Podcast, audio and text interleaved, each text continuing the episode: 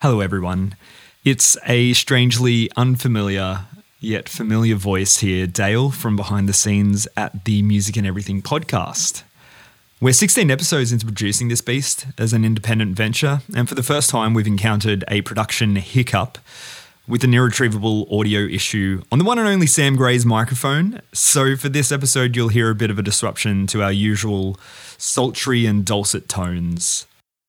This episode absolutely rips still, and I'm sure you'll have as much of a great time as always. Thanks so much for tuning in, as always, and I hope you enjoy the episode. There were toilet paper rolls everywhere. It was a mess. That's great. Well done. Sam was Two baskets filled with toilet paper rolls. You TP'd your own house yes. while concussing yourself. Take this, me. Have a great day. But yes. And now every single time we go down the stairs, Samuel insists that I hold the handrail. Yeah. You be bloody careful out there, guys. Mm-hmm. It's a death trap. Yeah. It's scary. Mm. It's scary. 'Cause then can you- fall at any time. And then you may not remember, but you might remember remembering, and then you won't and then you remember, remember it. forgetting that you remembered that you remembered. Yeah, exactly. And then I'll forget the whole thing. And then forget it all. Yeah, over Yeah, time. 'cause I had- Stop Yeah. using the handrail and you'll fall again. Yep. Yeah, because when I went on my ski trip in year eleven, there was um, one of our teachers had a really severe fall while he was skiing. He like literally was like ragdolling down the mountain. Still doesn't remember. That's sick. Still doesn't remember the incident. Love the verb ragdoll. Term. It's very evocative. It gives you yeah, and he Yeah. slept. There's frolicking. Amazing. One frolics through the field. One ragdolls Rolls down a mountain. Yeah. It's a very different thing. Yeah. That sounds bad. You But yeah, like- ragdoll in that race after the cheese wheel thing. That's like that. You ragdoll down there. Oh yes, yes. No one survives. No one survives It's a that. foolish thing to do.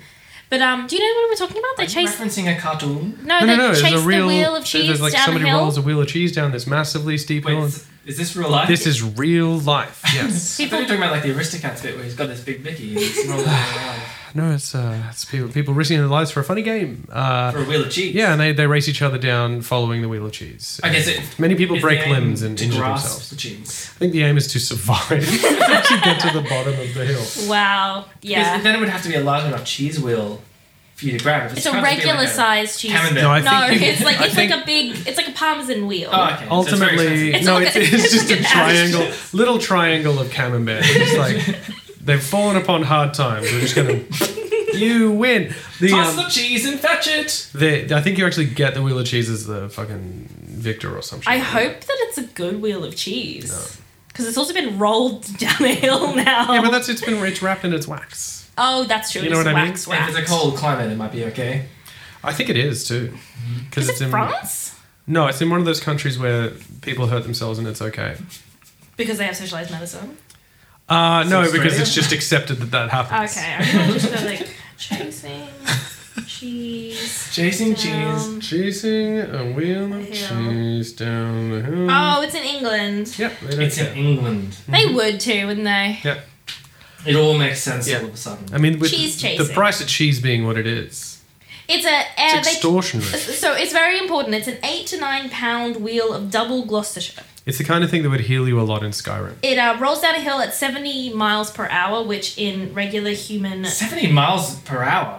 It's a very steep hill. That's what I'm saying. Isn't it like 110 k's? Yeah. I'm more a, than. a liter- it's one hundred and twelve kilometers per hour. Slightly more than. That was pretty good considering you literally fell down the stairs three weeks ago. Hey, so- wasn't it the? At about 112 kilometers per and how many hour. pounds was it? Because pound is like 400 grams. It Isn't it? was eight to nine pounds. I'll do the conversion to regular. Oh wait, yeah. There's a conversion chart right here. Why do you Yes, have that? 450 grams. is a pound. Come so at me. let me just four fifty multiple times kilograms of nine. cheese hurtling. no one stands at the bottom of that hill It's a because, like, four kilo wheel of cheese. I reckon that's the most dangerous part. Is the the speed of the cheese? Heading towards some village at the base. Yeah, like the cheese velocity has caused a lot of uh, damage. property damage. Yeah. Yeah, because surely, I mean, like, it's four kilos is not very much at all. But four kilos even At that tossed across a speed. room would hurt you, let alone hurtling at 110 k's an hour. Yep. With the force. of And the so earth- people then run down the hill that that is that is steep enough, and they basically end up ragdolling and tumbling, and whoever crosses the line first wins. Uh, many broken limbs, some deaths. Yeah, I don't think they're allowed to do it anymore. No, they are. They do. Have they done it this year? Um, Surely someone's going to stop them. Yeah, I love they- the idea that like maybe it was shut down because of like COVID restrictions. Yes. Like, I'm sorry, that's a real safety concern. Not the chasing, the COVID. If Yeah. you land on top of each other, there'll be COVID transmission. The Ah. COVID train, no, a- and everyone now has to go down the hill one at a time. One cheese wheel each.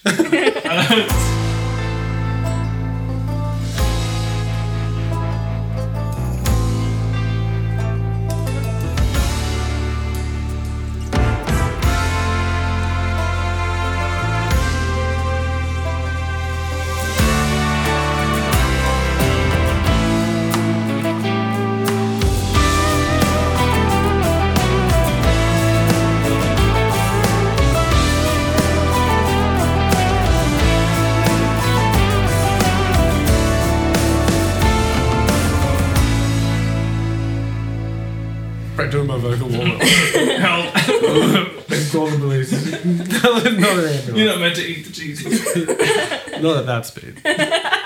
Just have your mouth wide open. Dude, when I eat cheese, it's at 112 k's an hour. Dollar twenty down the highway. Keep going on about the cheese. oh, we haven't even started the episode. We've already lost it. Yeah, I know. Hello, everybody. Well, and welcome to the Music and Everything podcast. We are back after a brief hiatus, after Samuel needed to recover from a concussion, after hurtling down his front stairs at the speed of a wheel of cheese. Sam, Samuel, how are you? I'm doing much better. Thank you for asking. Yeah, good. oh man, we're off to I a did not terrific brag. start. He didn't ragdoll. That to his well, to his knowledge, he didn't ragdoll them. no, I don't remember, of course. It's a very Tumble. short ragdoll if you did. You know, like seven stairs worth of ragdolling. It's not, not too impressive, but uh, enough to jostle your brain. good fun shit. So, long story short, we've missed you guys. Um, my name's Jim. I'm here with Sam's once again, and today we're covering a fun topic. This is one of the times where we're actually going to cover a, uh, a profession uh, and the history of a profession. And that profession today is one that we all rely on, and thank Christ for that. It's one that uh, you know I can't imagine a world without, and it's plumbing. Hooray. Hooray, Samantha! Yes. You are the CI in the hat. Yes, but that is only because Samuel fell down the stairs. Yes, because of the cheese incident. Yeah. Keep bringing that up. Yeah, we are. Uh, yeah, because he may he may not be able to. He may stop in the middle of a sentence. Let's So I just feel see like how it's it goes important to acknowledge that you're still concussed. Um, Mm-hmm. yeah, so we're talking about plumbing today. Plumbing. Plumbing. Um, and I think what's uh, and you said we're talking about a profession, but I mean we're mostly actually just going to be talking about it, about the, The actual- concept the of concept plumbing. of plumbing, because. Mm-hmm.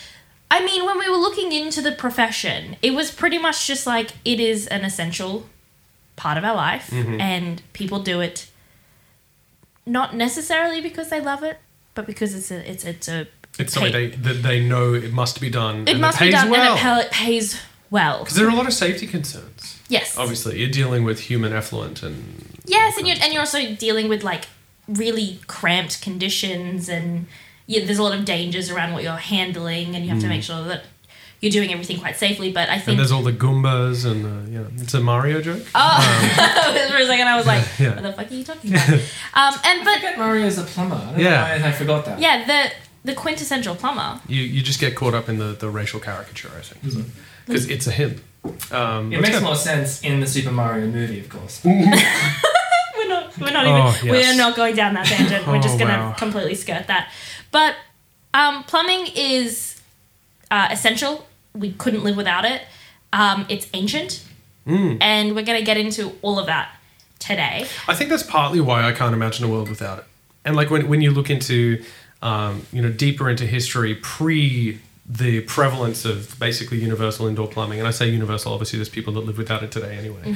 But like the idea that it's just fine that there's a river of shit.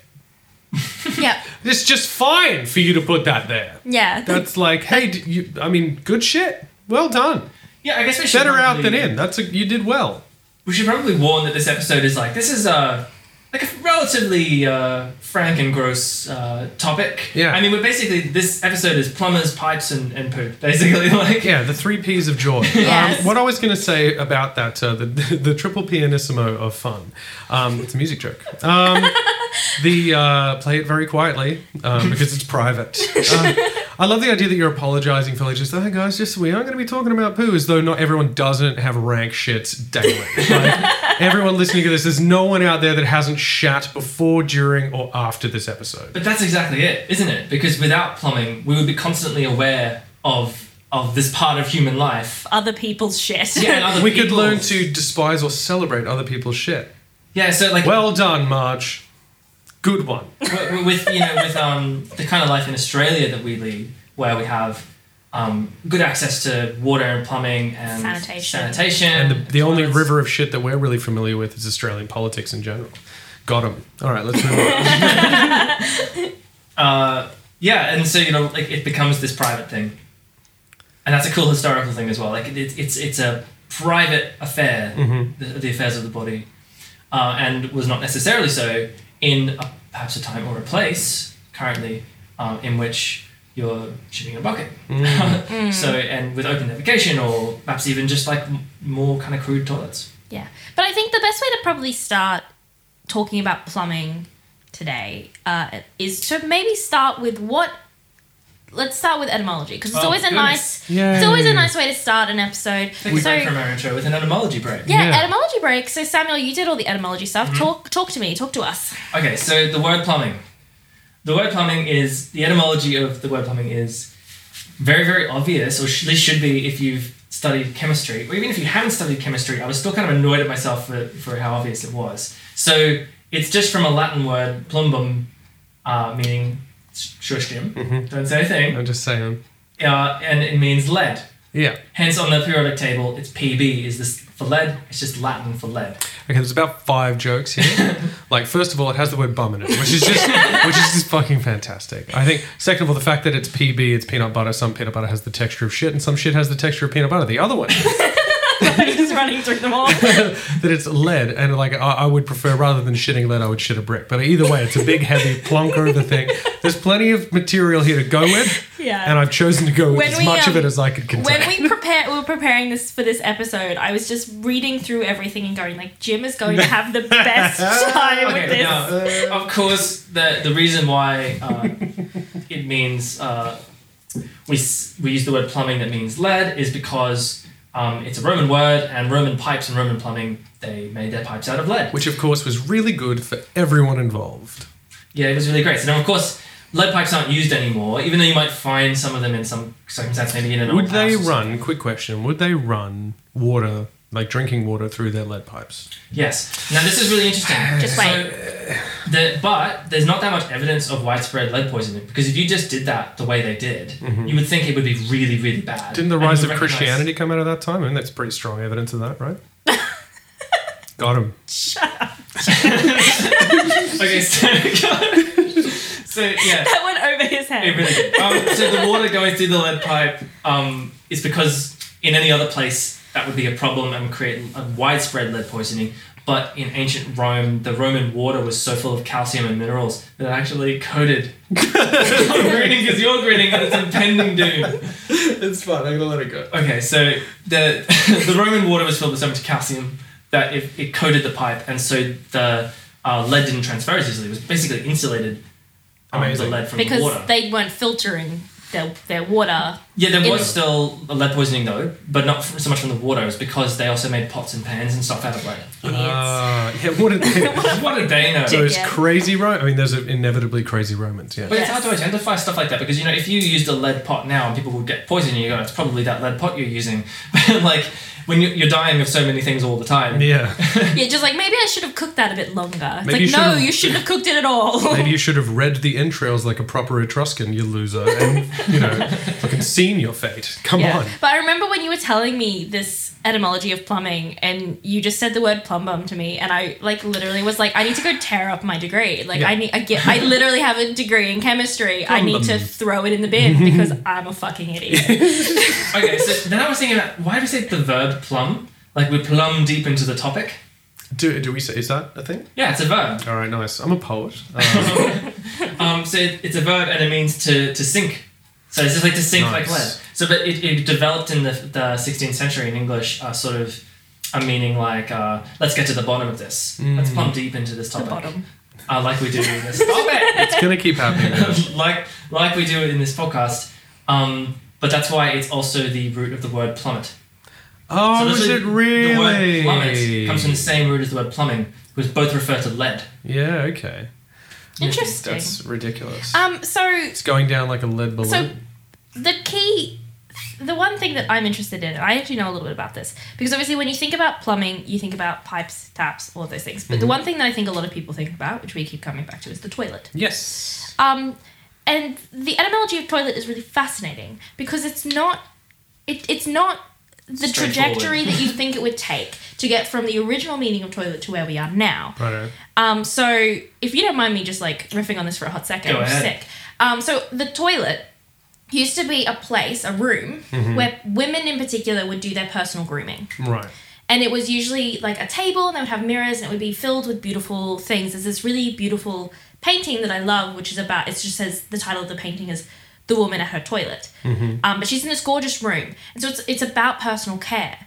And then it started becoming a euphemism for very specific kinds of personal care. So Right. like private personal care, like going to the bathroom. And then all of a sudden it just became the word for the, bathroom. thing that you Yeah. poop in. Because the word itself is basically just from a French word, uh, toilet, Toilet, Um, yeah. like toilet, it's towel. Oh, right, yeah. Um, and that's because even before it was used as a word for a room, it was the sort of fine cloth you would c- hold the perfume in and present on a table. right. So here's your here is your toilet. Here's your toilet. Oh, yeah. oh, the And- toilet. yeah. yeah, yeah, yeah, yeah. Oh, the toilet, yeah. yeah. So um, How fam. it's really and it became sort of like a metonym, like, you know, a word meaning like broad, m- multiple meanings, uh, referring to the concept of, as you said, of grooming. Grooming or Then it personal became care. a term. Oh, well, this is where this is a room where somebody does their, their toilet. Um, so meaning, So a bathroom. a bathroom, and then of course lavatories in both through the 19th century, um, when that word transition was happening, were being put into those powder rooms, so to speak. Mm. and Oh, washrooms. okay, right. Yeah, so it's self care of a different kind, and then, as you said, you've got this euphemism of like we need a, a nicer way of saying uh, I need- shit latrine, Need to have a shit. and so on a signage and stuff, you know, on a train or on a, in a in a house would say uh, toilet this way. Mm-hmm. So the word now, which is literally like toilet humor, you know, it's a word that means gross. It's just a gross word because it mean, refers to the toilet. Was actually the polite euphemistic Mm-hmm. nice way, way of referring saying, to yeah. the lavatory. Like it's Yeah, whereas interesting. now we say the bathroom or the lavatory Yeah. because the toilet is so synonymous with shitting. yeah, it's actually called a euphemism cascade, which I didn't. know. Oh, A euphemism cascade. that's Yeah. fascinating. That's amazing. Or a euphemism water wheel, if we want to be polite about it. The um, I I I often think about the royal family shitting, and I, I want like Okay. I feel like I don't know if this reflects on me, and I also don't know if it's treason, but I I like I love the idea that it's just like it is this deeply humanizing thing, but because of plumbing and the existence of plumbing, it can be private enough that it can be ignored. So it's like. Everyone got to know that the queen drops a shit. I think I think that that's important and humanizing, and that there's no such thing as divine right, and um, we should quite frankly eat the rich. Um, thank you for coming to my TED talk. Um, I love that. Just a s- little TED talk in the middle of the Uh-huh. podcast. Well, you know, like one of the ter- one of the polite terms for toilet, water closet Water closet. the dub C. uh, is still used on plans, house plans. Mm. Yeah, like architectural drawings Mm-hmm. Yeah, and yeah, stuff. yeah. They still put WC for a toilet. No, I've seen that all yeah. across Europe. There's you know I have, WC. so have I, but I just did not. I did not think.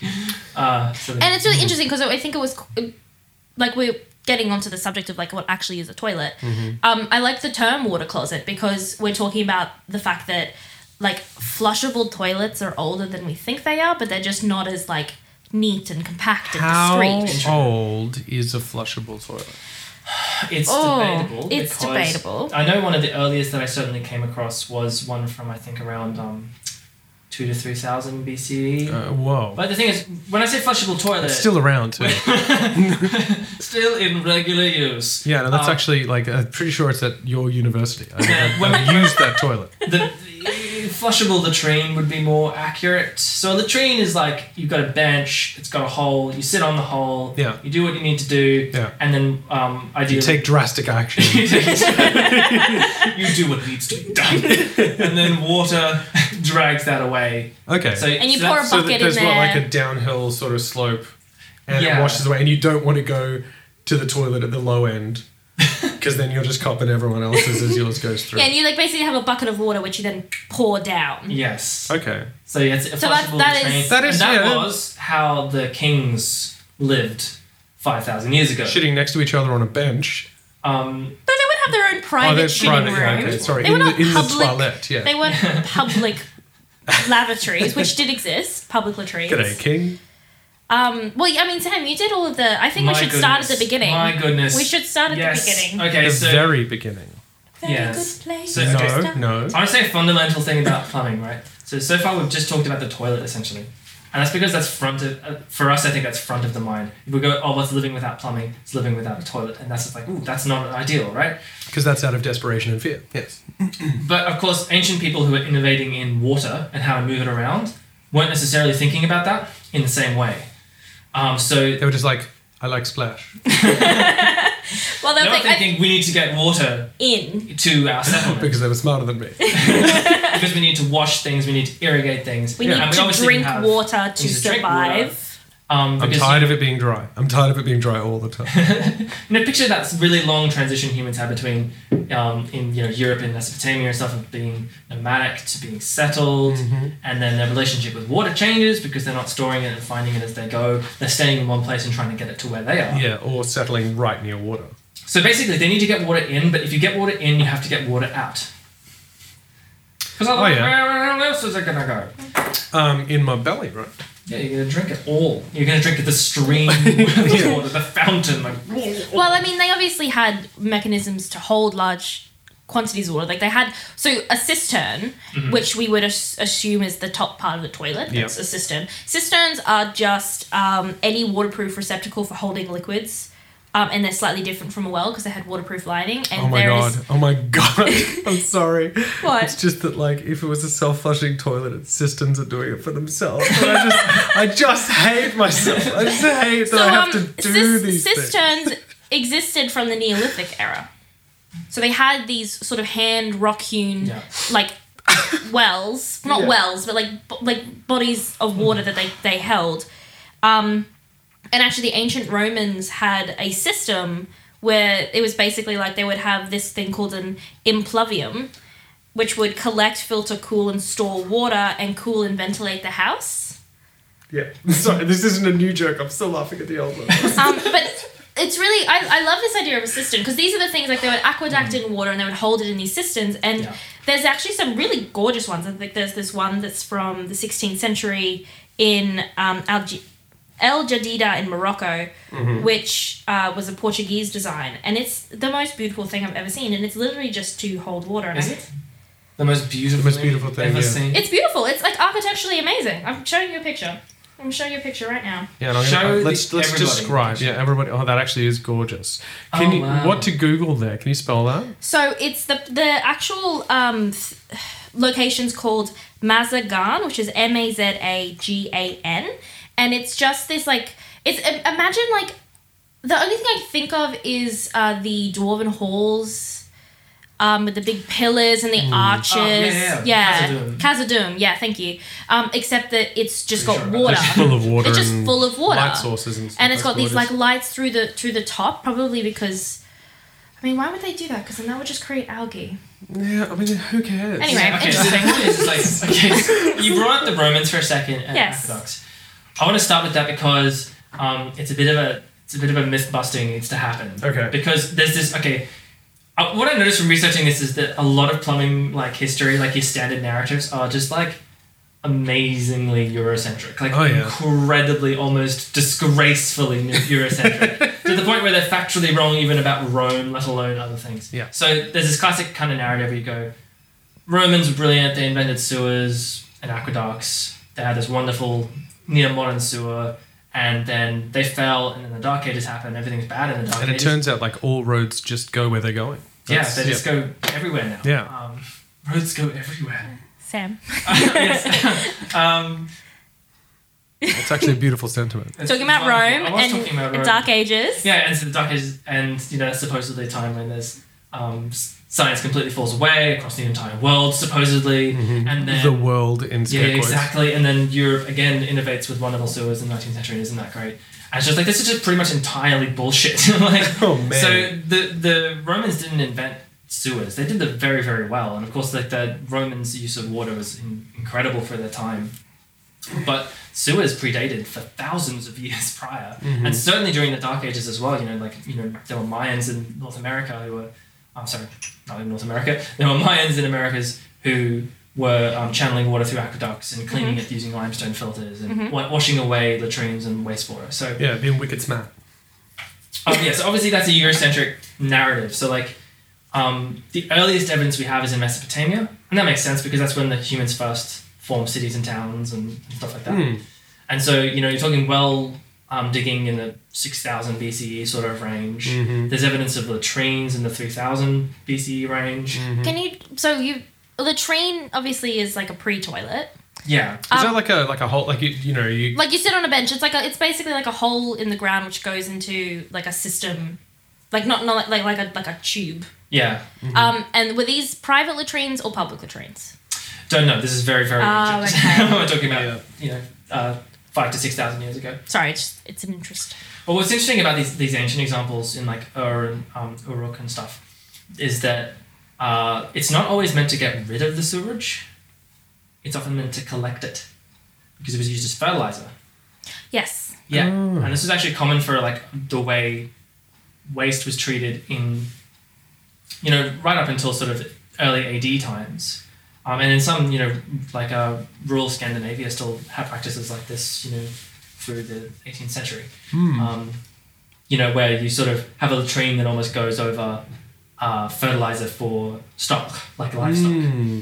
um, and it was in Wow. China as well. Yeah, there was that the pig the pig house toilet where you ha- would have you, like, your toilet would be up on a thing and there would be pigs underneath that would then be fed the poo. I don't know how pigs are fed, but like that's the system that it I know would be they like used. pumpkin. I don't know about human shit.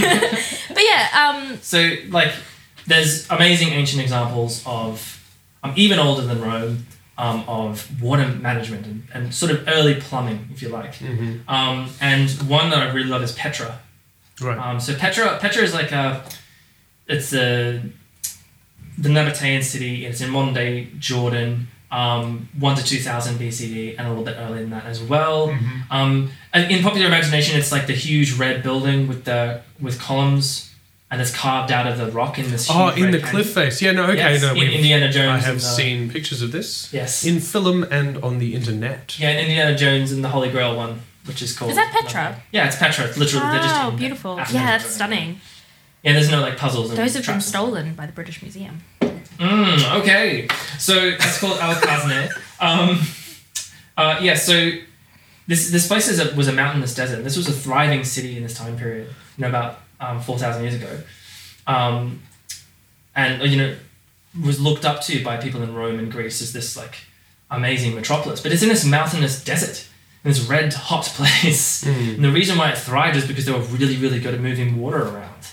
And so when you apparently when you walk through these um, canyons to get to the, the things like Al um, Al Khazne, um, there are these water channels. This is now, of course. There's water channels carved into the sandstone along the side. So like picture like water running through that, and perhaps there's waste Would running it- through that. So would it collect at the top and like run down the canyon walls and then collect and then be like? It was actually I think filtered? it was coming from springs from a great very far away Oh, and okay. up higher. Jesus. And so they would run it along and then bring it in, and of course, and you've got water in, you've got to bring it out, and they bring it out and manage wastewater that way as well. Fascinating. Um, so yeah, I can imagine that's this thriving marketplace, and you're bringing in goods down this canyon, and the water's flowing through, and you know the other civilizations saw that water control as something that meant that they were powerful, Mm. which I think is really cool.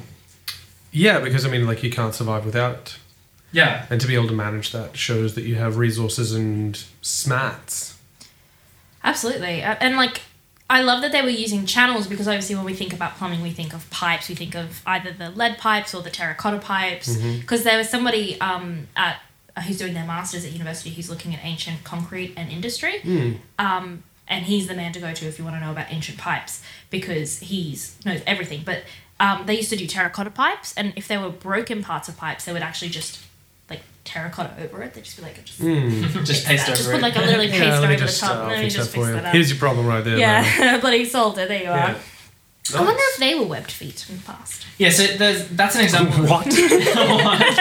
So like Petra is an example of that wasn't the name that people who lived in Petra called it. By the way, it's a Roman name. Anyway, What was it? well, the Romans con- conquered Petra. I Okay. actually don't know what it was. Okay, there you go. Do we? Yeah. Is it, is it one of those situations where It we is don't? known. it is, known. I Okay. just I don't know. Um, It is no. It is known. So that's like a that's a public infrastructure thing. Uh, ancient Egypt had lots of private infrastructure sort of stuff where the wealthy would have flushing sort of latrine things with water, water fountains and stuff, um, which is starting to get kind of familiar. But the closer you get to Roman times, you start to get these incredible, um, I hate the phrase, but ahead of its time developments in China. Um, so.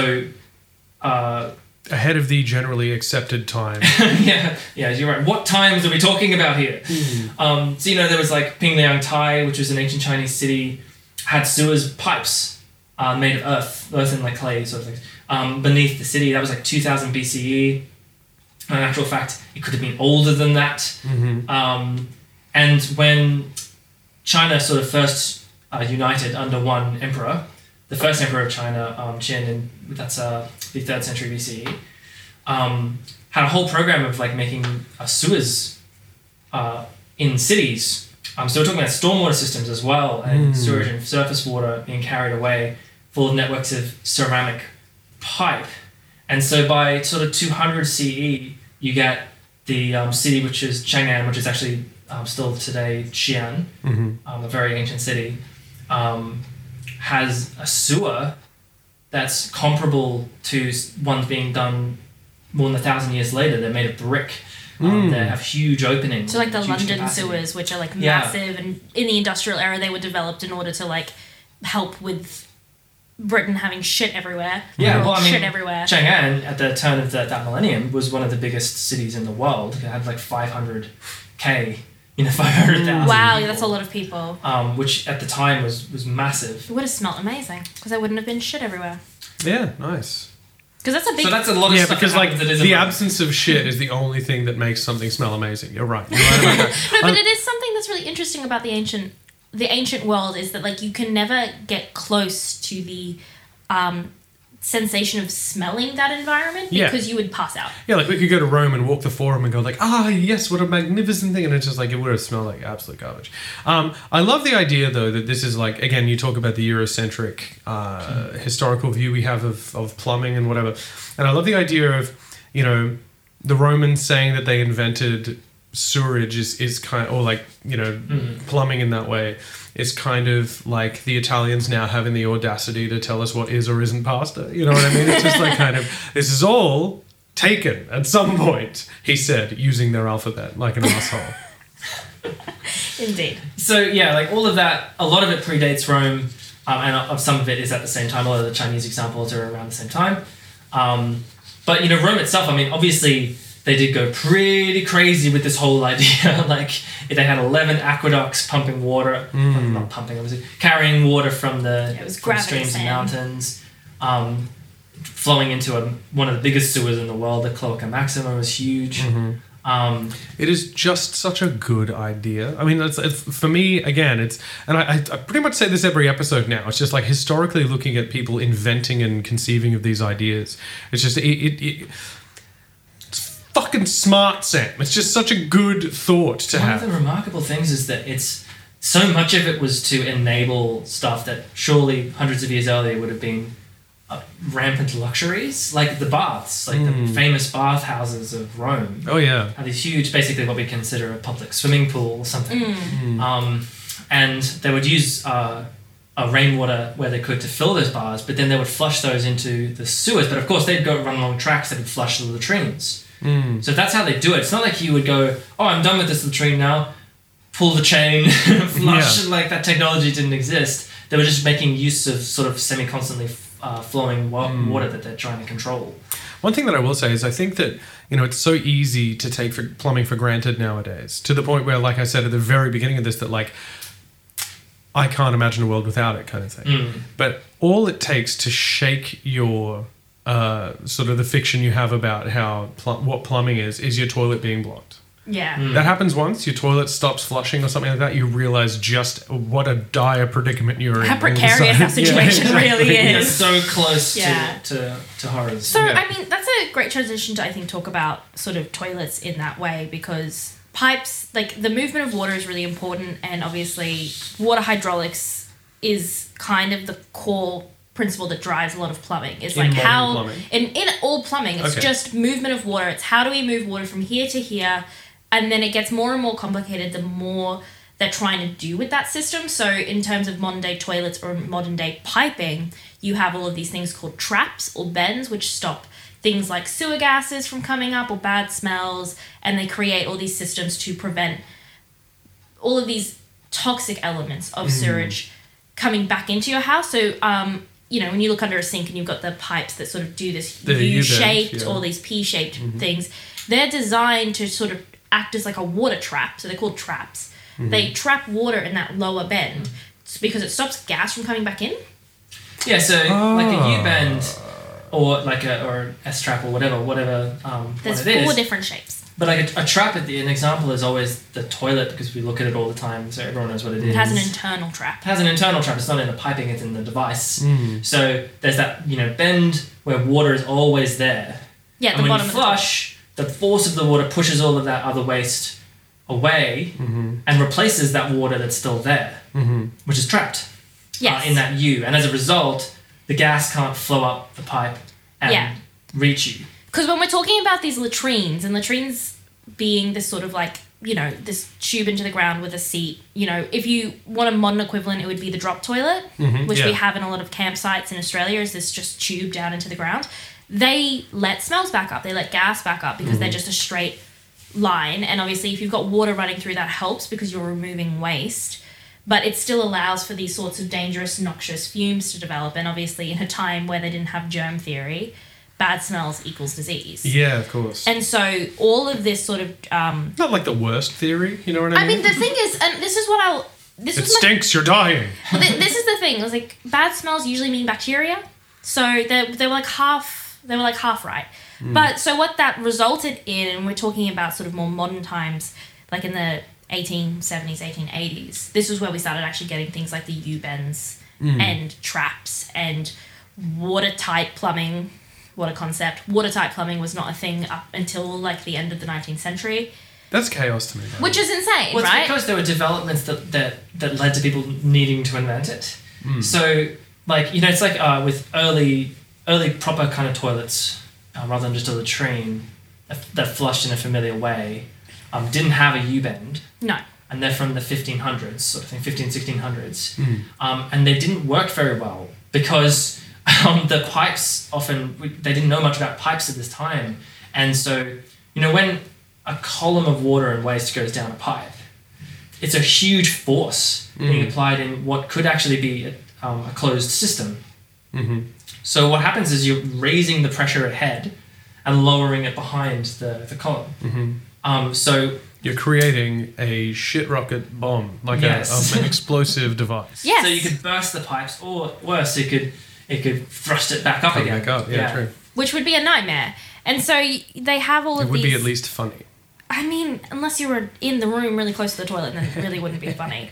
And so you have all these things. So pressure, they have to figure. Basically, they have to get a almost like base level understanding of fluid mechanics in order to make these pipes work properly because you need to have an understanding of we need a way for the pressure to maintain itself throughout the entire pipe and so there were like air vents that would occasionally exist so i've actually got Mm-hmm. Yeah, so we still have them. So um, so you know that that you see on the top of a house.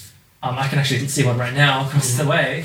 Yeah, guys, Um, look. look yeah, guys. everybody turn your heads and look. Oh my Um, God, look. On the top of the roof is like a, a white pipe with a vent in it. yes and um, that's an air vent for a whole series of drainage uh, pipes.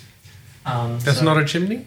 It's not a chimney. No, it isn't. it's I just- mean, it kind of is a chimney, but for, for gas. yeah. So it lets air into the system so that it doesn't create a, like a vacuum that then could explode or siphon back. Um, but it also is it reeks. Um, so that's why they're on roofs because they need to get the air away where we can't smell it. Well, I, for one, am grateful for the shit chimney. Yeah. And so They call the stink pipe. I would. I would. Really? I we could pretty much thank modern d- developments of toilets because like the latrine that we're talking about the, the public latrines that happened in the ancient world up until this sort of flushing latrines in the 15th 16th century not a lot changed the technology sort of stagnated like they, they didn't get much development until we sort of reached this sort of 1870s 1880s stage of this miasmic concerns this concern about bad smells and also these interrelated ideas about sanitation, domestic hygiene, and morality, which is a really interesting intersection of, I- of ideas because essentially it became the moral and social responsibility of an individual to remove dirty things from your life, which is difficult because n- not everyone's a plumber. And so they had to, this is where plumbers became so integral into every e- everyday life. And so they developed all of these ideas around how to create um, efficient and effective transport of waste in and out of places. because this all relates to like one big question, um, which is like we've talked about our cities used to be really gross. There's the medieval kind of image of the shit bucket out the side of the street. There you go, love. and like you know in early 19th century london the thames is like literally a river of sewerage and it's disgusting and even rome even though it was like for the ancient world amazingly clean um, if you got out of this, the center it's not like every latrine flushed to the cloaca maxima sewer they often just went to a cesspit they often tossed stuff out the window and also apparently they just tossed garbage out the window and just left it on the street and so much so that they would have to build streets on top of the garbage um, so there's lots of reasons for it to be disgusting, and then there's the bigger question of like, when did cities stop being disgusting? Yeah. Like, at what point did like cities as a norm, especially like maybe as an example, like in Europe? when was the last time you were in like the Sydney CBD after midnight? Mm, good point. Mm-hmm. Uh, yeah, but I mean, it's a different standard of 11 cleanliness, isn't it? It's, I mean, Eleven years. Okay, good. I Yeah, just wanted it's to a know. different standard of cleanliness, I suppose, is what we're we're referring to in our Hmm. modern day. When we think of a dirty city, we're not thinking about the same thing as a dirty ancient city. Where Yeah, you've what got- is considered just like just how it is? yeah. Yeah. and so I mean, it used to be. I mean, like actually, really good example. Like up until I mean, when was um, smoking indoors banned in 2004, I think. Queensland? in Brisbane, yeah. Yeah, so that's not that long ago. He said desperately. Um, but the, like the there was also the whole thing about y- at the same time cleaning up the streets in terms of cigarette butts and stuff. Like I remember in the nineties, um, like cigarette butts basically everywhere. That was just accepted. That it was just on the ground. You would see them everywhere, and there was a, a point where it just changed, and it's just like that's not there anymore.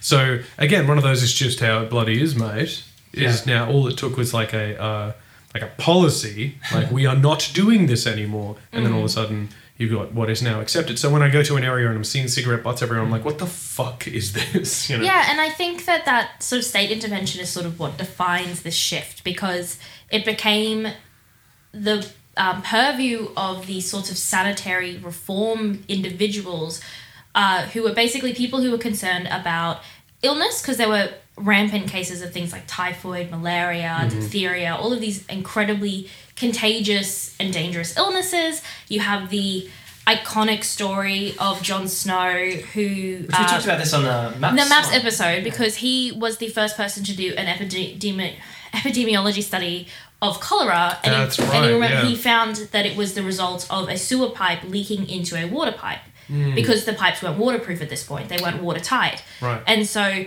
um, there were all of these individuals who's who were basically making i was going to say making a stink about um, making it but, That's good, but yeah. raising an alarm about sort of hygiene and this parti- in particular this was sort of exemplified by air and by water because Mm-hmm. the cholera outbreak in particular made people all of a sudden aware of the fact that bad water can also cause infection and so this is Mm. where plumbing became the focus of intervention and so you had all of these policies like and some of these i'm going to read out a few of the like they, they literally made like a policy change i'm going to read out some of these because Please do. they um they seem logical to us now.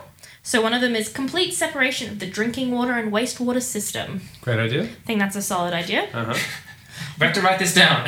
Yeah, water closets that flush thoroughly to prevent the putrefa- putrefaction of waste. Wow. Also, solid idea. Love that. Watertight No pipes. floaters. Floaters are banned. Yeah, Done. no floaters. Uh, flush everything. Watertight pipes to conduct waste into the sewer. Love that concept of a watertight pipe. That's Mm-hmm. great. Uh, The into the sewer bit is uh, critical. Yeah. into the sewer, and a sewer is critical because there's a lot You're of not just setting up like prank pipes to your neighbour's lounge room. That's, that's a trick. but That's that's a serious thing. It was in the 19th century England and it still is now. Still is in now, parts of that- the world, yeah. Where like not the prank pipe bit, just that like, you might have a flushable toilet, but it goes down a pipe to somewhere else, like a cesspit or something. Or yeah, Okay, it- right, yeah, yeah. And we, I mean, you think about like I, I know some people who still have um, what are they called? Oh my god, I just completely like an forgot. outhouse. You're talking no, no, about- no. The um, oh my gosh, what are they? Which Can you one of you had the describe it? They're concussion? around, um, yeah. and it goes Round. into this.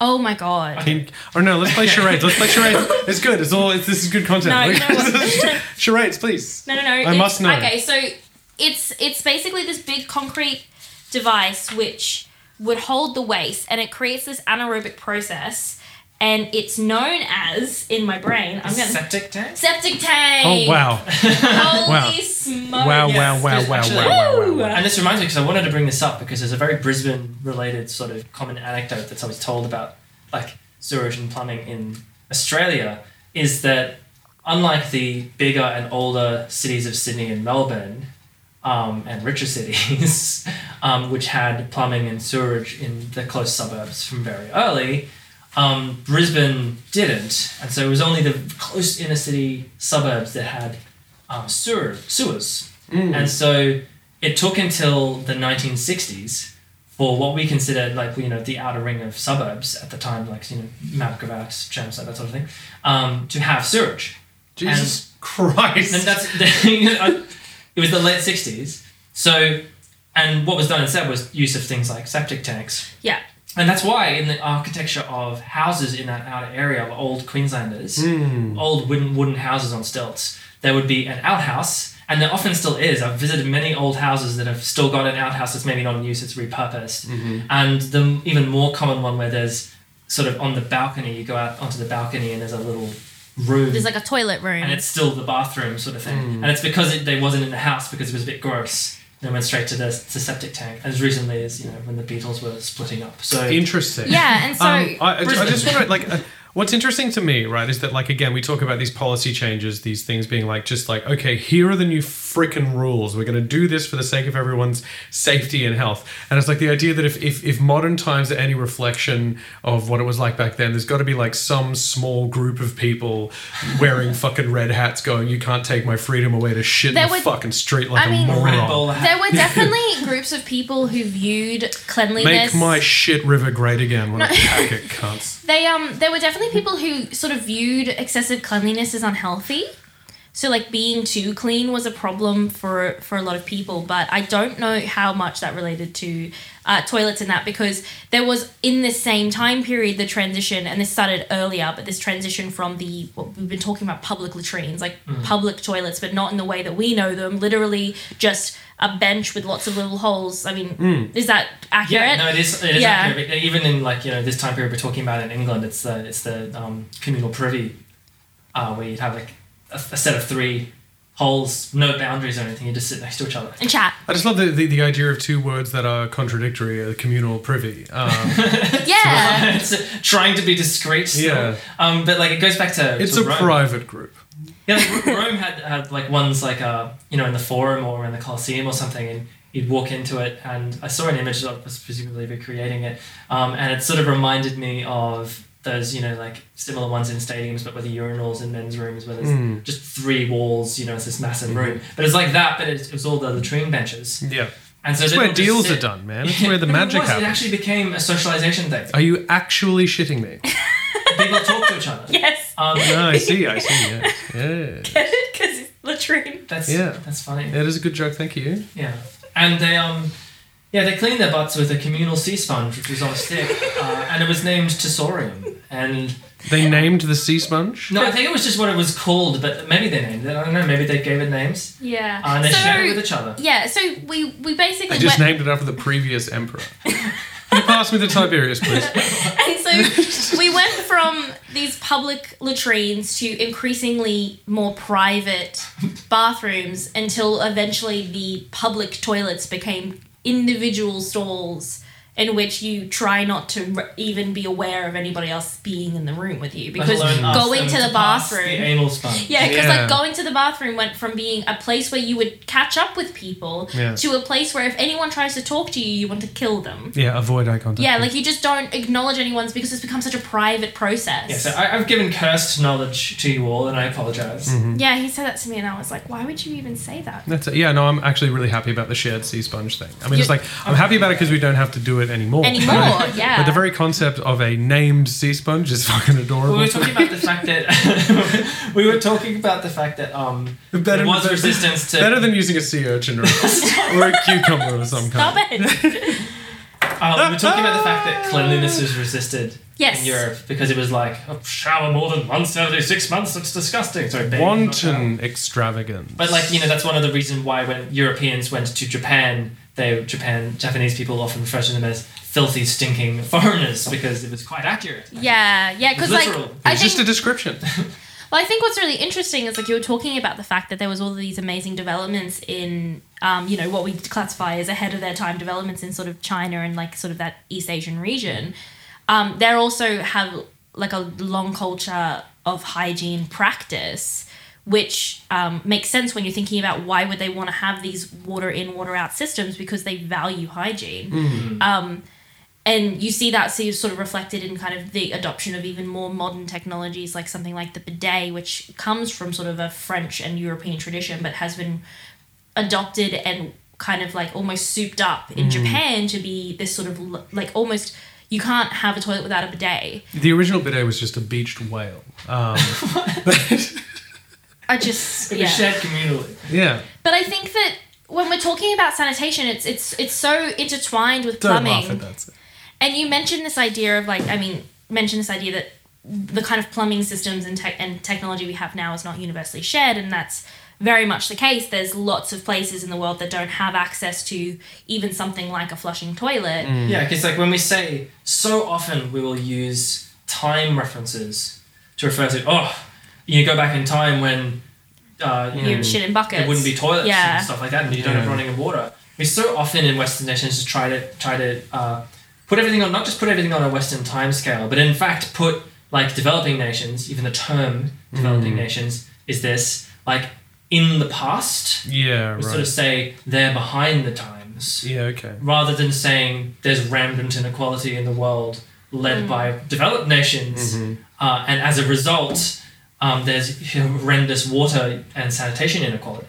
in yeah the which world. which has resulted in like a lot of like so there was so i talked about the cistern being this thing to hold water and it's now become synonymous with the toilet and there's this campaign called the i think it was the 1 million cistern campaign which was about getting like flushing high like what's the word safely managed sanitation um, to countries that don't or to regions that don't have access to that because there are there are categories of sanitation there's open defecation unimproved sanitation and improved sanitation, which has a variety of sub sort of like levels and safely manages what we have, which is we have pipes in that have clean drinking water that do not need to be uh, treated. treated in any way, and sana- and waste water that goes to a managed sewerage system, not into just like and, and then if you had something like limited, perhaps you would have that going into a field or a cesspool, but it would still be getting it out of the living space. And so there's Yeah. all these levels. Or owned by a private company in the United States of America. Yeah, and so there's this map that was published, which I'm just I am gonna just show you. It's another visual aid. Sorry, guys. Um,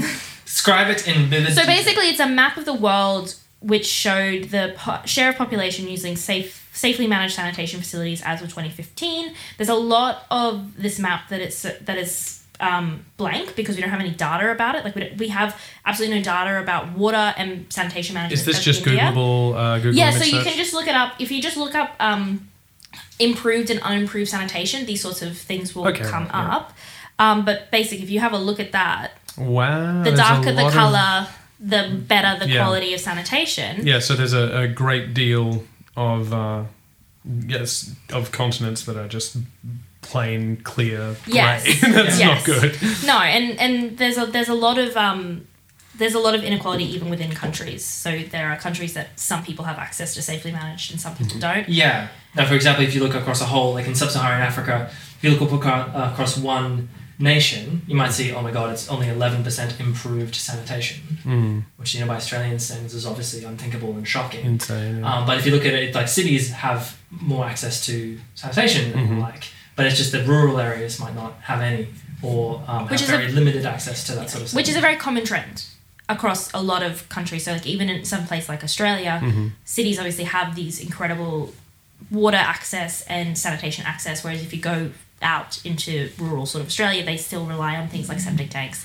They still Yeah, rely okay. Mm. on other mechanisms of sanitation, but they get clean drinking water into their their house. Yeah, so I mean that eleven percent isn't necessarily like those with pristine water and then those with a shit river. It's just Exactly. It's- people in different circumstances. Yes. Yeah. Yeah. Hmm. Absolutely. So like yeah, there's this there is still like this kind of story as to why um the what we see as amazing sanitation now with U bends and toilets and stuff came to be. Um and I think cholera Yes. the cholera epidemics of Europe are like really key to it. And the big stink of Britain. the big stink. Yes, the big I'm stink. sorry, of is this a Brit- real thing? This is a bit real thing. Let me s- just. Quick- Is there a different name for that, or is that literally the it's, historical it's kind of? Mm. called the big stink, the great stink. Sorry, my apologies. Stingus maximus. I was going to sorry. say big seems like And this was and this was literally attributed to them not having something like a U bend on everything. Okay. Basically, in 1858, the Thames was a shit river. There was so many the the sewers were basically overrun. Um, and there was uh, shit and rubbish everywhere to the point where I'm pretty sure that in a during a parliamentary sitting, if I might have this wrong, that some members passed out because of the fumes. wow. That's why it became known. Because it was like a hugely hot summer and was everything. huge- Maybe Usually that's hot what summer. happened to like Barnaby Joyce in Parliament that time. yeah, yeah, yeah. Who's Oh no, he's just a drunk. Sorry, So yeah, the, and the Deputy river- Prime Minister of Australia, formerly, by the way. This guy, for Mm-hmm. those listening overseas, falls asleep on the job a lot. formerly. Formerly, not formally, formerly. Yeah. But yeah, so like the you know all of the waste kind of you know fermented and got really gross, and of course it was Mm-hmm. everywhere, and so the sewer pipes um, carried up the smell, and so everything stank. And it's Mm. actually funny that it was this that not cholera that led to the creation of the sewers, really, because the sewers it was expanded in the late nineteenth century, but it was actually started in like the eighteen fifties, and it was But- because of this. But the reason why was because they thought that the smell was Mm. going to increase the cholera outbreak because they thought the smell was the way Yeah, of course. that cholera transmitted, which Right. it didn't. It was a water transmitted disease. Um, and so, So then they accidentally got it right. they actually, I mean, Right. it's sort of one of the things they got it wrong, but they had the right solution. And it I'm also like, can't- stank. it also was just bad. and so you have this Yeah. amazing guy called Joseph Bazalgette right. who developed. Oh, it's an amazing. So name. Joseph Bazalgette. and he was a civil engineer who uh, in- basically developed the first sewage system within uh, Britain, Right. and was he you basically mean like, was like, a citywide network? yeah, basically he was like, I have a solution to get this shit out of here, Mm-hmm. and they let him build a big, the what we you know the. Mm. the British sewer system that they now have is as a result of this guy, and he actually wrote his uh, ancestor, his descendant. Sorry, his descendant wrote the His foreword ancestor knew this was going to happen. his descendant wrote the foreword of this book, which we did use a lot, which is called An Underground Guide to Sewers, um, which is pretty awesome. It's got By a whole whom? bunch of uh, by so it was written by Stephen Halliday, and the Yeah. foreword was read, uh, written by Sir Peter Bazalgette, wow. the great Bazalgettes. great. I think it was the great great great. Hmm. And he gets a grandson. royalty every time somebody flushes as well, which is fascinating. So But yeah, a really Amazing. interesting book if you're interested in plumbing and the and the sewers and that whole process because it, it takes you through ancient up until modern technologies. Um, Mm-hmm. really cool pictures of underground sewers and how kind of elaborate they are. So that picture that I showed you of the cistern Mm-hmm. with the columns and stuff, quite a lot of sewer systems were also just had that sort of design to them. They're actually kind of designed spaces, which I think is Mm. on a really interesting. macro level, that's Yeah, it's really insane. cool. So aside from the sewers, we've got this thing where um, cholera is um, like raging really badly. People are trying to find solutions. Mm-hmm. And you've got what we were talking about with um, Jon Snow, Yeah. and like you know, but how does this ha- come towards like oh now everybody's going to have plumbing? Like how do we? What what's the connection? Um, so basically, what happened was the cholera outbreak became increasingly worse, and we have this coupled with in this time period there was a birth rate decline, and so the panic about people dying of illness became even greater because people weren't having as many children. Yeah. And so then you have Is a s- cholera, by the way, is it bacterial or is it? It is It's a bacterial. It's a bacteria that you that is in water. But it's basically from uh, water that's come in contact with human feces. always. always. Because basically, what happens is somebody. So I don't know when cholera came into humans, but basically, it's transmitted through contaminated water.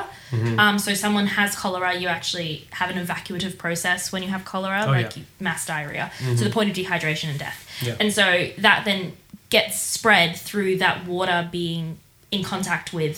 So if, if that if your effluent gets in contact with drinking water, that's how it spreads really rapidly.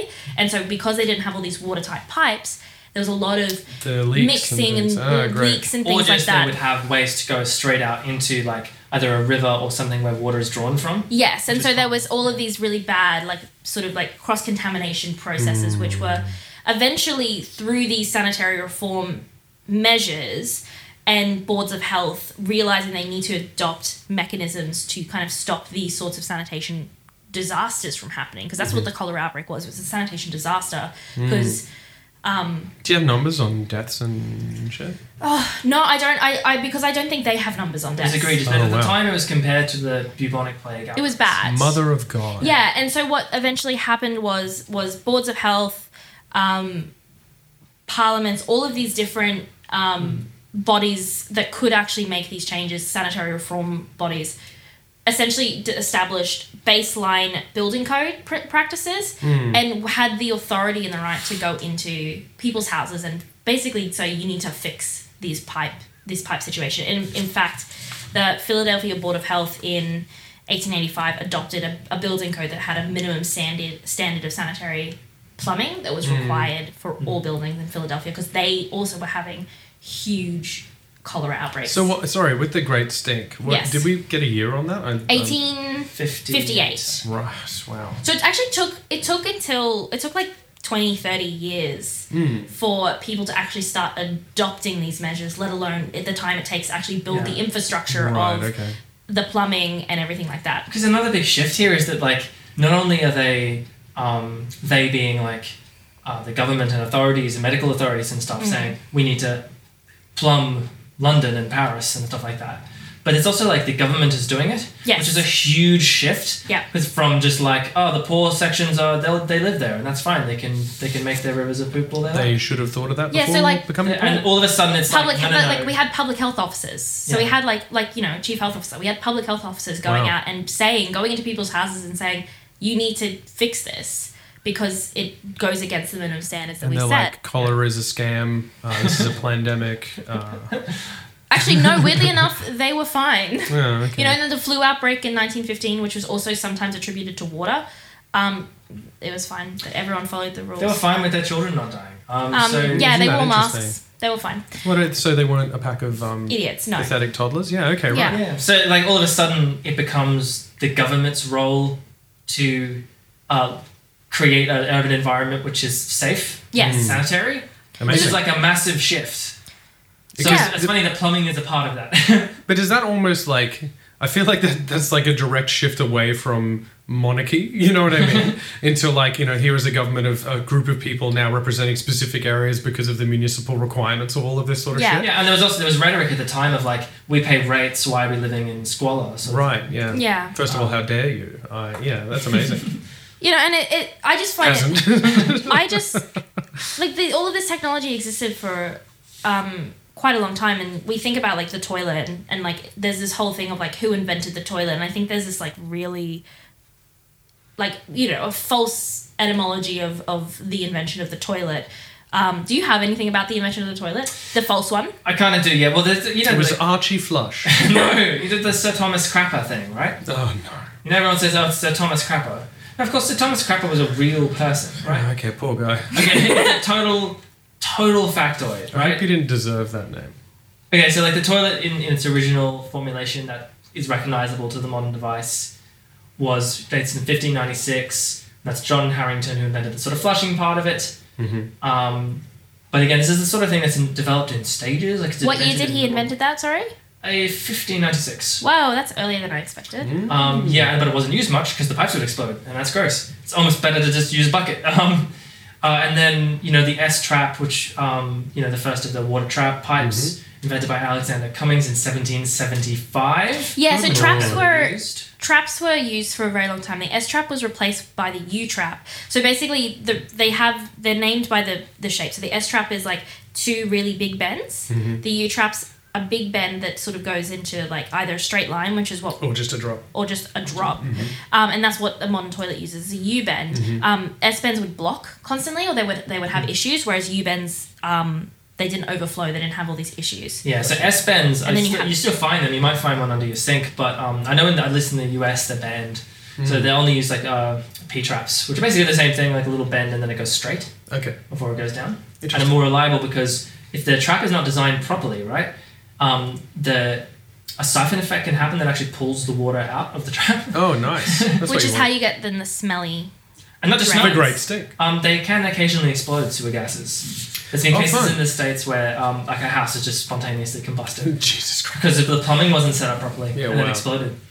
Anyway, so That's massive. the toilet was invented in stages. What Sir Thomas Crapper did Mm-hmm. was, well, I think he invented a part of the system which is the ball cockpit, which floats. Okay. So that So first of all, you've got crapper, ball, and cock in the same sentence, and you're really saying that to me right and it now. floats in the system. I see. All right. Yeah, and a cistern is like the most complicated element of the toilet, and it's Yeah. actually the thing that makes the modern convenience a convenience because it's it's got the whole flushing and refill it all happens in one go Mm. whereas previous to the cistern being developed in this way you would just have to get a bucket and make sure you had a full bucket of water it's like when you go into a public bathroom there's no toilet paper you have to make sure you had the water Mm. Yeah, because otherwise right. you have to go find the water and then bring it back it's Yeah. the whole thing Okay, and so uh, I know what you're thinking about Sir Thomas Crapper, though, right? Mm-hmm. That oh, but his name is still Crapper. Surely that's where we get crap from. That's also another. It's not what thing I'm thinking. Everybody says. I'm thinking this is bullshit. So um, I actually thought that too because I'm like, surely, come on.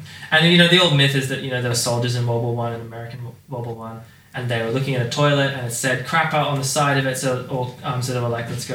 I'm gonna go use the crapper sort of Mm-hmm. thing. because he admit he used the cis- he made the cistern Yeah, so his name might have been on it or something, but it's it's not really that may well be true, but the word crap and associated with poop predates it by like, I don't know, medieval Latin. So so Middle English origin, um, and it's likely a combination of two older words, one which is old French crappe, um, meaning sifting this waste or rejected matter, and Dutch krappen, to pluck off, cut off, or separate and that's all from medieval Latin crapper, Which means waste siftings or rejected okay, matter. right, okay, sweet.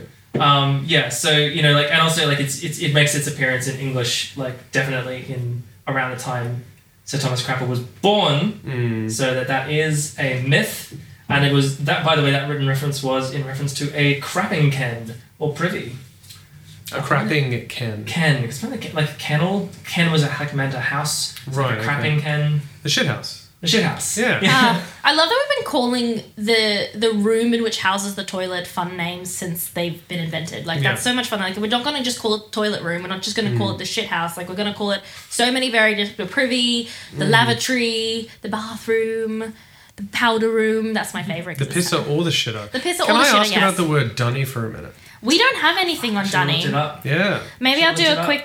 Well, For- do you want to do a quick Google?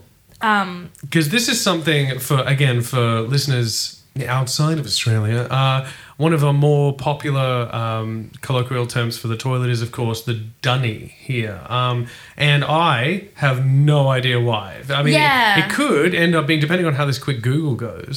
It could easily be one of those situations where it's just like, oh look, Australians doing some more inexplicable language shit.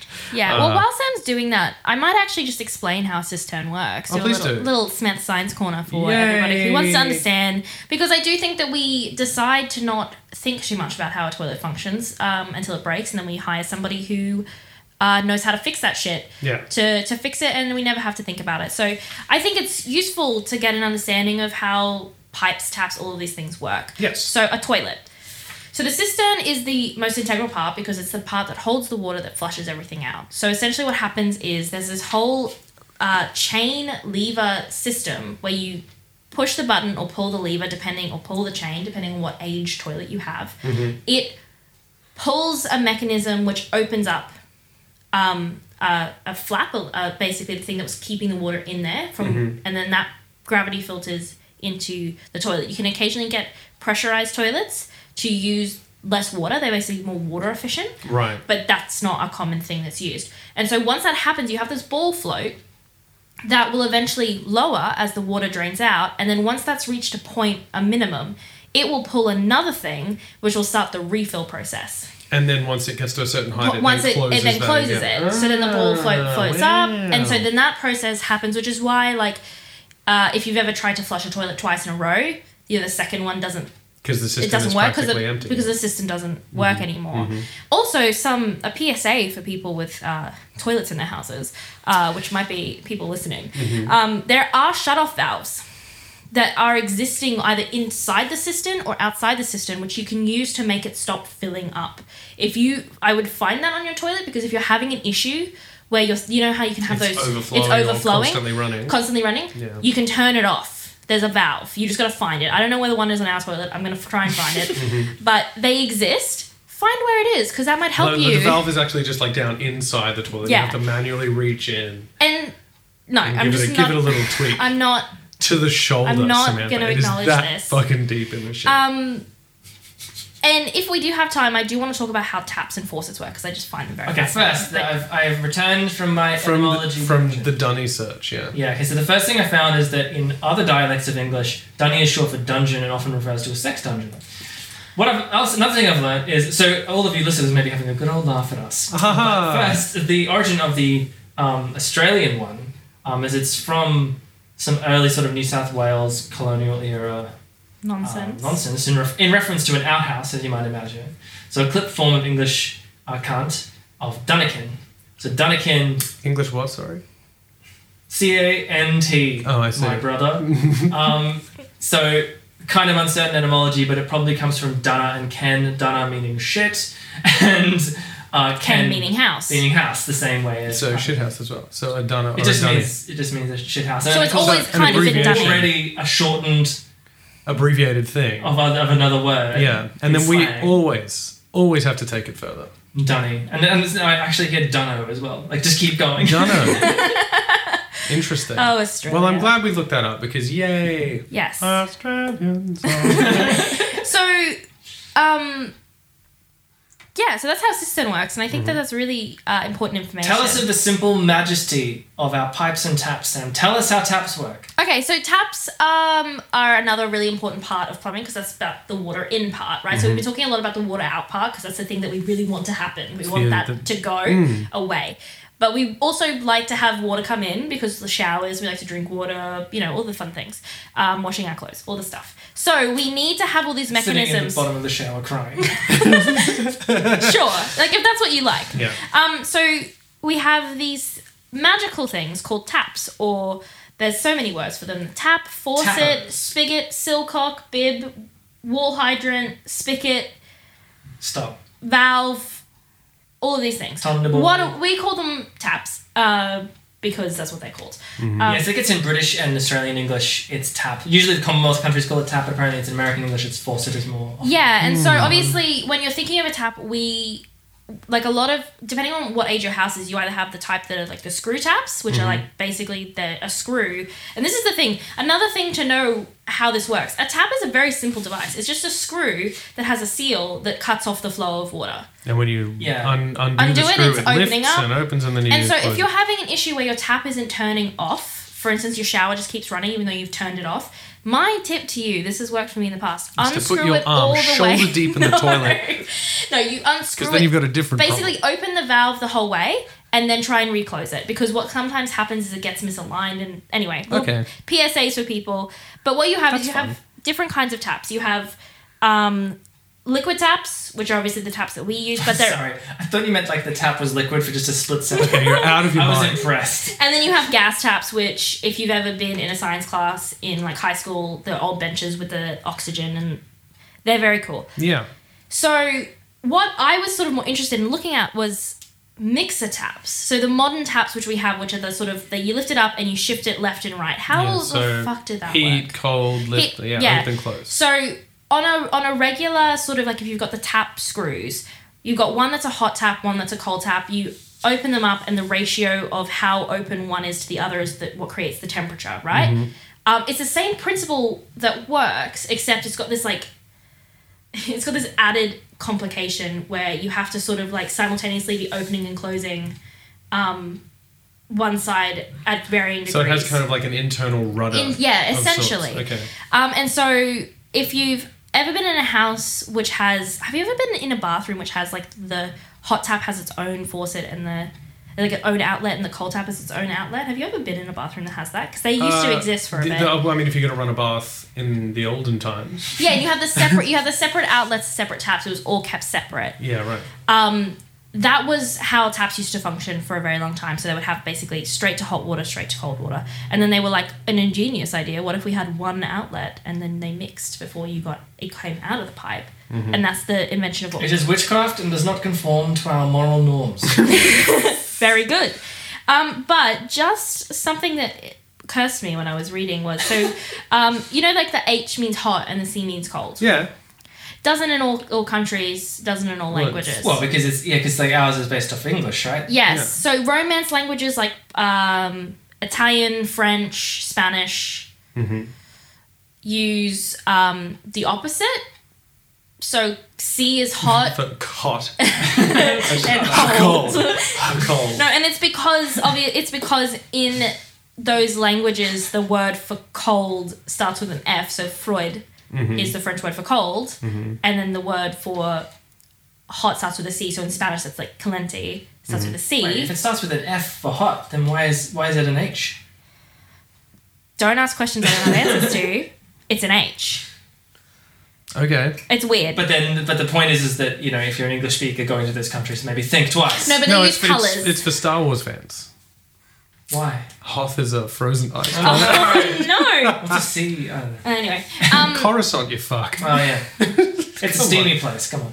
um, so most of the time though they use color as well. So the red means hot, and blue or green means cold. Blue means Ah, cold. Can you imagine if that varies across the world? Because Yeah. it probably does. But also there gonna was just- Discover Sometimes, one like day. when you feel blue, it's when you're sad, uh, and uh, if you, if you burned yourself, it's upsetting. Isn't it? but it makes you also angry. at there yourself. was there's also a um, left right consistency as well. So Oh, that's interesting. um, hot is usually on the left, cold is Oh. what do you usually think on the drives right. that? Is that just convention, I, or is it? I think it's just that's the way it's always been done, and that's the way it's they just continue. bloody to do it. how it's gonna be. Um, and obviously things have gotten like ca- taps can get over and over and over complicated. So nowadays we have things like, especially in a drought. Uh, prone country like Australia, we've got things like aerators so that they can use less water, Hmm. but also aerators minimize splash, so they minimize like backsplash because it air it puts bubbles into it, so it comes Oh, out rather right. than a like a Softer stream, water it rather than- softens it. Yeah, because Because this- Australia has like it's at least in, in Queensland that, that all showers have to have water savers that do that that aerate, Mm-hmm. um, and and toilets I think have to I think new toilets all have to have the dual flush buttons. Oh, yeah. which is an Australian invention. Oh, which we yes. discussed previously. I haven't to save talked on about water. the dual so flush there's like button. a half flush button and a full flush button. Yeah, and basically it's like one's for pee and one's for poo. Mm-hmm. Um, and actually, it, it's really interesting. Some places they've completely shut off the half flush function, Mm-hmm. and they only give you the full flush function, which I think is very ecologically Aggressive. damaging. It's wasteful, isn't it? Yeah. Um, so that's a little bit about. I would actually advise everyone to look into how a tap works and get an understanding of that because it could save you a lot of water. Um, lot and a of lot of water and a and a lot lot of of pain. pain. Yeah. I mean, we yeah. like I think we've all of us at this table have experienced some uh, plumbing mishaps in the past, and they, they are they are There's something they so feel upsetting. they feel desperate, don't they? Which is- Yeah. Yeah. Especially because plumbers are literally just the only people who can solve these problems, Yeah, they're really. busy And, as and, and they're so busy all the time. What I love about plumbers is, is when they uh, like we get a plumber in to solve a problem, usually something tiny, and they come in and, and you know like they approach stuff like the leaking X, you know like mess and filth like it's nothing. They're just like you know I remember and um at our old place there was an old a really old plumber dude who came by and he was practically had webbed feet like he just walked around without shoes. Like a shirt what we open mean by halfway that, down by a the way, by chest. the web feet comment, is like they deal with water so much they've adapted biologically Oh, I to see, being in yeah. water like ducks would. literally webbed, webbed feet. feet. Yeah. Um, yeah, and so, you know, I, and I was so grateful for that. At the same time, um, when you're talking about tap sound, I was reminded that so many times that you know, I've we've brought plumbers in, and it's been something that's been embarrassingly simple to solve. Yes. Because you know how like um, like one plumber on YouTube, uh, Roger Wakefield, said it as like you know it's it's not an, it's not easy. It's not, not anyone can do it plumbing, but it's also not hard either. It's it's just basically like solving problems, um, and being committed to solving them, no matter how much you w- wade through. Like Yeah, and I love that he was he also the one that had the, the principle of like, yeah, it's dirty work, but like it's nothing worse than than what's gonna come out of your pipe. So like, Yeah. just go home, clean yourself well, use soap, and you'll be fine. It'll wash off. you know, this thick Texan accent. He was like, you know, um, we get paid to play in the mud. I remember when, when I was a kid, I used to get in trouble for playing in the mud. Now I get paid for it. Um, and I thought that was great because I, th- I thought it captured like an attitude that I'd already recognized in any interactions I've had with, with plumbers um, professionally. Um, but it was, you know, it was kind of said out loud. Yeah, and I, but I, what I find fascinating about that is that it's like again whether you love or hate your job as a plumber, or whether you're indifferent to it and it's just how what pays the mortgage or the rent or whatever. Um, it's such an essential thing. And Like as but, like to sort of sum up everything that we've covered, it's just like we rely in a really central way to all of our livelihoods and existence as individuals and also as a society at large on the existence of plumbing and that infrastructure. And again, in a modern context of us, like we said, not really understanding how a tap works, even now, or, or a dual flush toilet, let alone anything more complicated than that. That the the role of the plumber to come in and be the expert in something so essential is essential to that.